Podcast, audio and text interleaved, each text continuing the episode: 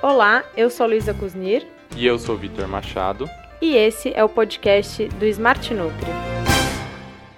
Olá, sejam muito bem-vindos a mais um podcast. Estamos aqui com o Vitor Machado, nosso nutricionista, para entender um pouco mais e tirarmos as dúvidas sobre um suplemento muito comentado entre os usuários do nosso aplicativo, a creatina. E para começar a nossa conversa de hoje, Vitor, conta pra gente o que é a creatina. A creatina é um tipo de aminoácido encontrado em alimentos de origem animal, mas que também é produzido pelos nossos rins e fígado, a partir de três outros aminoácidos, e está presente em grande parte das fibras musculares, além do nosso cérebro e outros órgãos.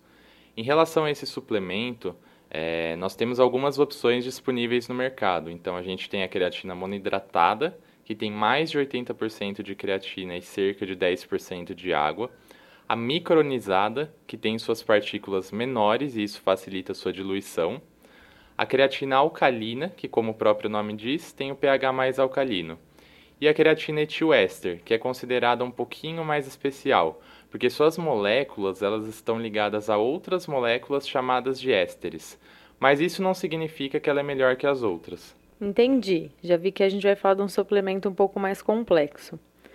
E Vitor, para quais objetivos essa suplementação é indicada? Exatamente, Lu. É, acho que é importante a gente entender primeiro como a creatina age. Então, quando a gente ingere esse suplemento, a creatina se acumula na musculatura e funciona como se fosse um combustível extra durante o exercício. Então, quando você consome esse suplemento, você previne a perda de energia, estimula a síntese proteica e diminui a degradação desse nutriente durante a prática da atividade física, que evita a perda de massa muscular. Por isso que a creatina te dá mais força durante o exercício. Além de reduzir a fadiga, ela ajuda no ganho de massa magra e ainda melhora o seu desempenho no treino. E como a creatina é um aminoácido, ela vai te ajudar também na recuperação muscular.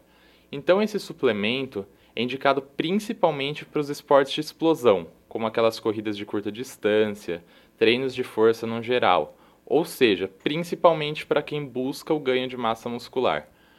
Além disso, é importante entender que sim, a creatina vai proporcionar mais força, mas ela também promove a retenção de líquidos dentro do músculo, o que consequentemente vai aumentar o seu peso. Então, é importante a gente pensar de uma maneira mais estratégica. Um praticante de vôlei pode pensar: ah, vou aumentar a potência da minha cortada com a creatina.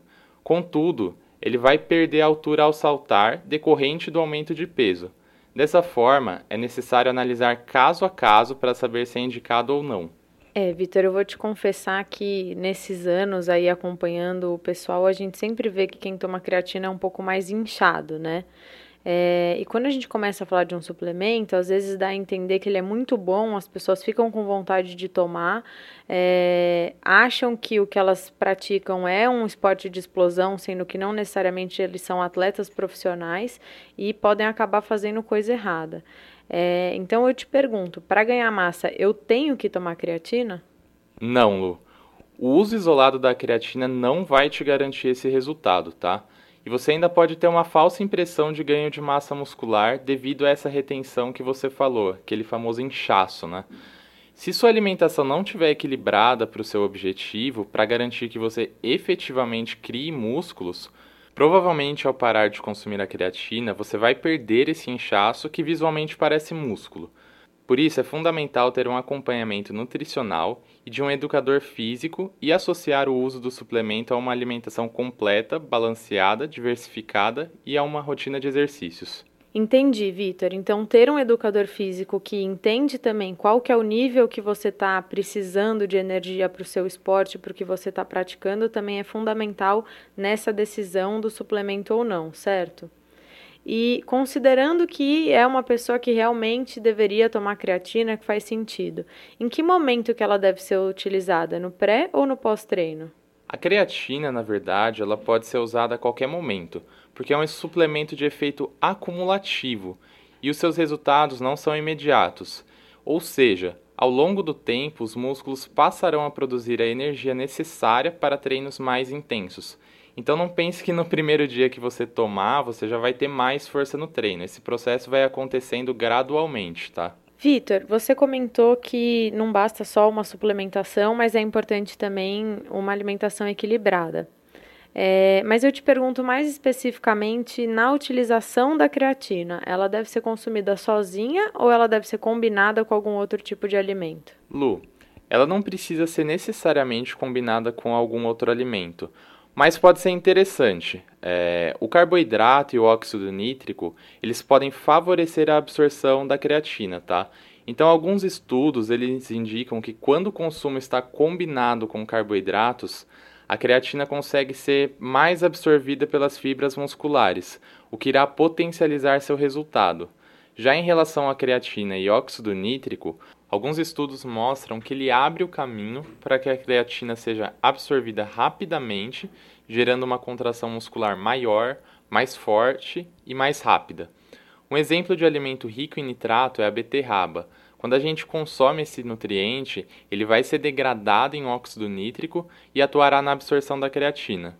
Porém, existem combinações que prejudicam a ação da creatina. A cafeína é um bom exemplo. Quando consumida com frequência, ela promove a excreção da creatina na urina.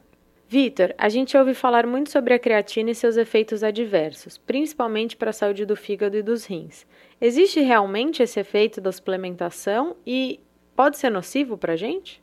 Na verdade, existem poucos estudos nessa área e por isso não podemos tirar nenhuma conclusão exata de que efeitos adversos são. Mas podemos tomar como base o posicionamento da Anvisa, que recomenda como dose segura para ingestão 3 gramas de creatina por dia. E ainda ressalto que o ideal é consultar um nutricionista antes de utilizar esse suplemento para saber a dosagem certa. Bom, pessoal, espero que vocês tenham gostado do nosso podcast de suplementação. Eu já estou conseguindo entender um pouquinho mais da função de cada um, para quem que é, em que momento. Queria agradecer o Vitor mais uma vez por ter todos esses esclarecimentos para a gente. Agradecer por vocês estarem ouvindo esse episódio e a gente se encontra nos próximos suplementos. Bom treino para todo mundo!